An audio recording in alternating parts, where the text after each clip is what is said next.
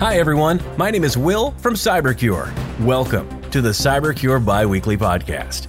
This podcast will give you a summary of the latest news related to cyber intelligence and proactive cybersecurity in only a few minutes.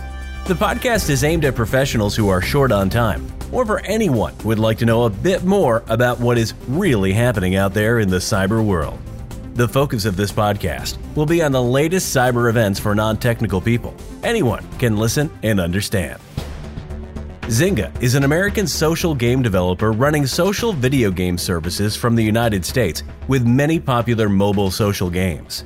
Zynga reported a cybersecurity incident had taken place and account login information for certain players of Draw Something and Words with Friends may have been accessed. The company did not give any details on the hack or number affected, but said it has taken steps to protect the accounts in question.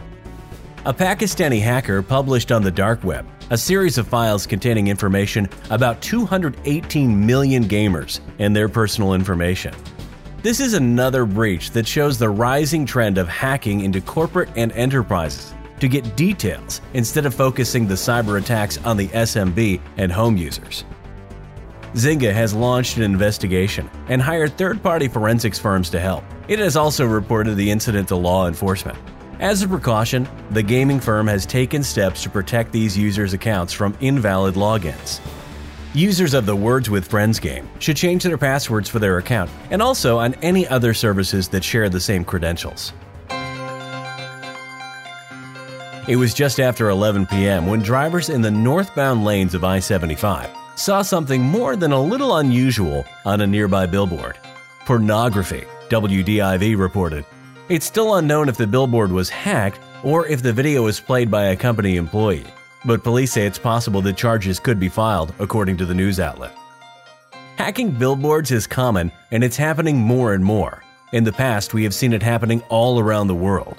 In airports in the UK, in Vietnam, in Iran, and in 2016, a 24 year old IT analyst was arrested after officials say he hacked into an electronic billboard in Jakarta, Indonesia, and streamed a pornographic video because he was bored in traffic. Another incident was in 2018 when commuters in Perth, Australia, faced a similar issue when the homepage of pornography website Pornhub was projected on an electronic information display in a high traffic pedestrian area.